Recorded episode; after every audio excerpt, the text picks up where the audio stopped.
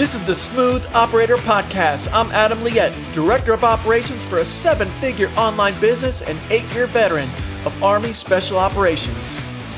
On this show, we get into the tactical nitty gritty of what it really takes to run a thriving online business because at the end of the day, operators lead the way. What's going on, smooth operators? Hope you're having a good start to the week. And thank you so much for joining me today. And as we're going to dive into something that is not only useful from the team leading perspective, but also from the personal one. This is one that's near and dear to my heart because it's one I've fallen guilty and have, you know, experienced the positive and negative effects of in my professional and personal life. And that's Parkinson's Law. So, if you haven't heard of Parkinson's Law, it's the idea that work expands to fill the time allotted for its completion.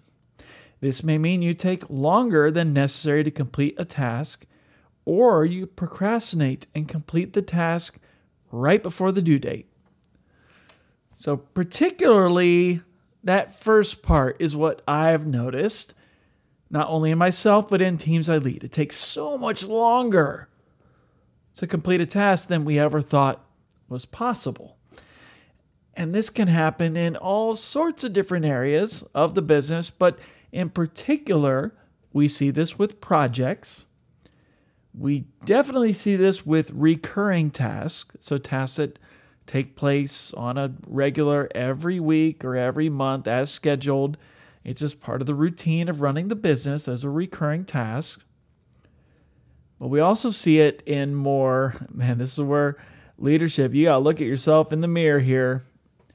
I really see this in planning, where a plan will never quite seem to come together. It'll remain in planning mode. Have you ever noticed that? We're never good at like making that pivot and saying, all right, well, what now? Get out of planning mode and make a deadline for that. And finally, man, this is a tough one. We see it in meetings. You think, Adam, what are you talking about? Have you ever noticed if you set up a meeting to take an hour and you put it on the calendar for an hour, 99 times out of 100, it will take an hour because that's the time you gave it. Have you ever thought about setting up a meeting and deliberately giving it less time? What would happen if you had a planned 15 minute meeting and you deliberately said, This is 15 minutes, we're in and out? How much do you think you would get done in 15 minutes versus that full hour? How much less would Bob, the team member that likes to go on tangents and get away from the task at hand, how much less would he do that and how much less would anyone else on the call tolerate it? Because they're all looking at the time knowing that we got to get done. Try it on for size. Try that one on. So there's a couple reasons that this happens from my perspective just working with team members over the years and myself. The first one is that idea of just procrastinating and waiting on doing something. We all have the tasks that we don't want to do we know that. And so we put it aside, knowing that we have to later to finish it. There's also distraction, where we're working on something and we get distracted by something else. We get a Slack message that we think needs our attention right now. And because we kind of don't want to be doing that task anyway, we allow ourselves to be distracted allow ourselves to be pulled away. There, of course, is general time wasting. I mean, that's just part of the human condition. Anyone tells you that they're productive 24 hours a day, seven days a week, sorry, you're not. And that's okay. Don't be too hard on yourself over that, but just acknowledge that time wasting is something that happens. And finally, there's two more and both are kind of equally annoying. the first is shiny objects, where we're working on something and we think of something bigger, think of something different. We're no longer within the scope of what we're working on, but we get distracted by a, sh- a shiny object. That is the one, ladies and gentlemen, I'm the most guilty of because I'll be working on a project and I'll start to see the second and third order effects or start to see the next level. And I need to constantly remind myself to stay in the moment to get the task done.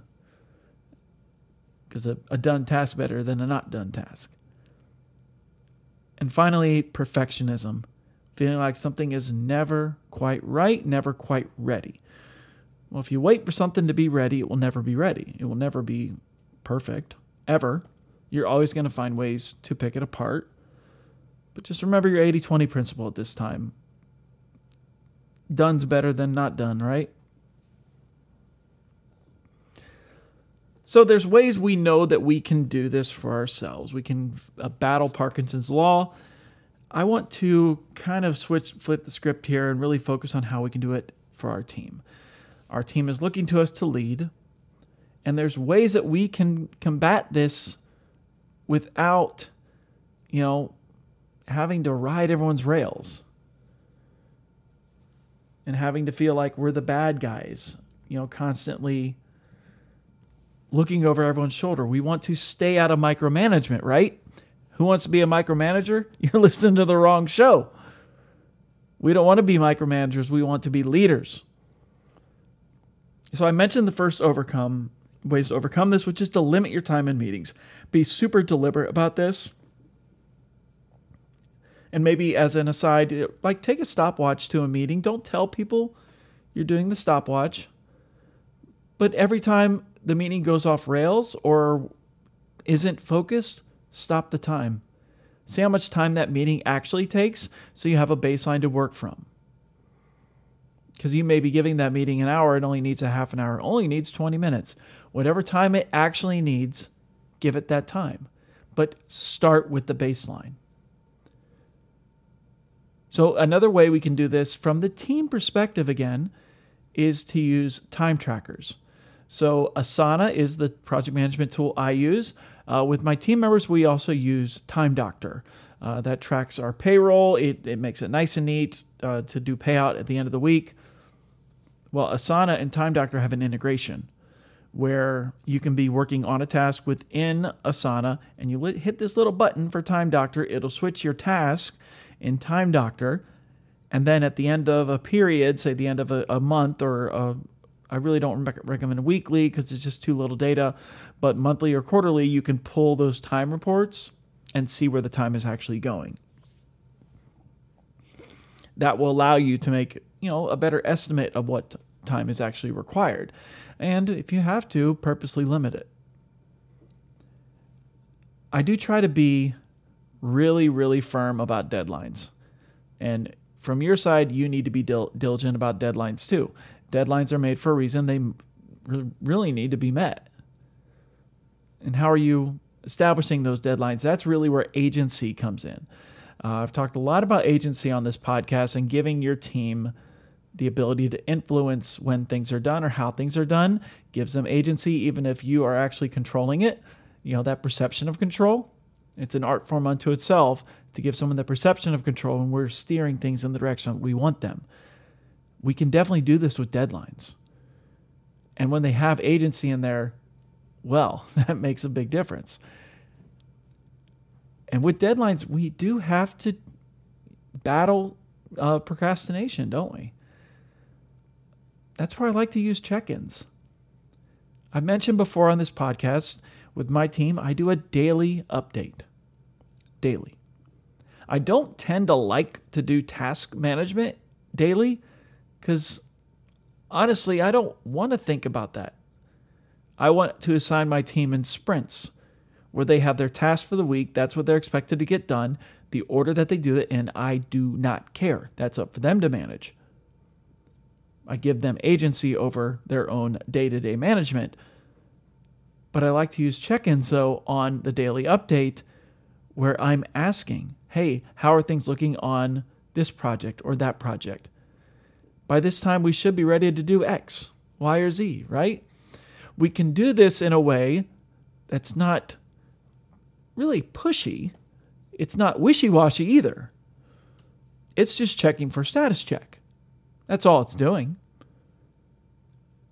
And we can definitely do this in a way that doesn't feel like we're looking over their shoulder, but rather we're doing it out of the fact that that's our responsibility to make sure everything's moving forward. And if they need support, please let us know.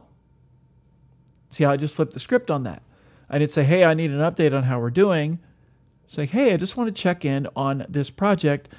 How are things going? If you can let me know if, if we need to shift some more assets that way, please let me know now so I can make those accommodations. See how the framing of that's so much different?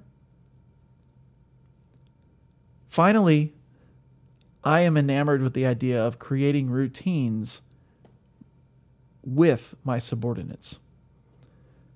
So sitting down with your with your direct hires, your direct reports, and actually helping them create their daily sprint. What are the daily and weekly tasks that they do? Let's get them organized in a project that's just for them. So they know what they're doing every day. They're working from that. They have agency because they helped you create it. And now, when they look at that task list, they know they have to get through it. They have a lot of time to get through it. My goodness, look how much of a difference that makes. How much time wasting you think is going to go on here? How much procrastination do you think is going to go on? They know they have a job to do, and they helped create that routine. So much to be said about that. And from my own side, I encourage this with my team as well, and I do this as part of my, you know, my duties as a leader on the on the team. I will, you know, occasionally give my team tips on things that are working for me. And I'm particularly enamored with using my phone alarm to set a 50-minute timer and work on a hard project in that 50-minute sprint we can do so much in 50 minutes if we only give ourselves 50 minutes. And I then teach my my team members that. I let them know that little trick and any little productivity trick that you pick up or that you find gives you energy, you hired these people based on a cultural fit. Don't you think that some things that work for you may work for them? It's all about openness, it's about you know creating that culture of sharing. Your team members, they may not adapt what you take and what you deliver in kind of a hip pocket training, but they certainly respect you for it, and some might just adopt that. You never know. At the minimum, they're going to respect you because you were so open about it. And this is, I won't uh, pretend that anything in this is a one stop shop, We'll solve Parkinson's Law. Parkinson's Law will be with us, it will always be with us. And I think understanding that is, is really helpful. You will always have this law to wrestle with.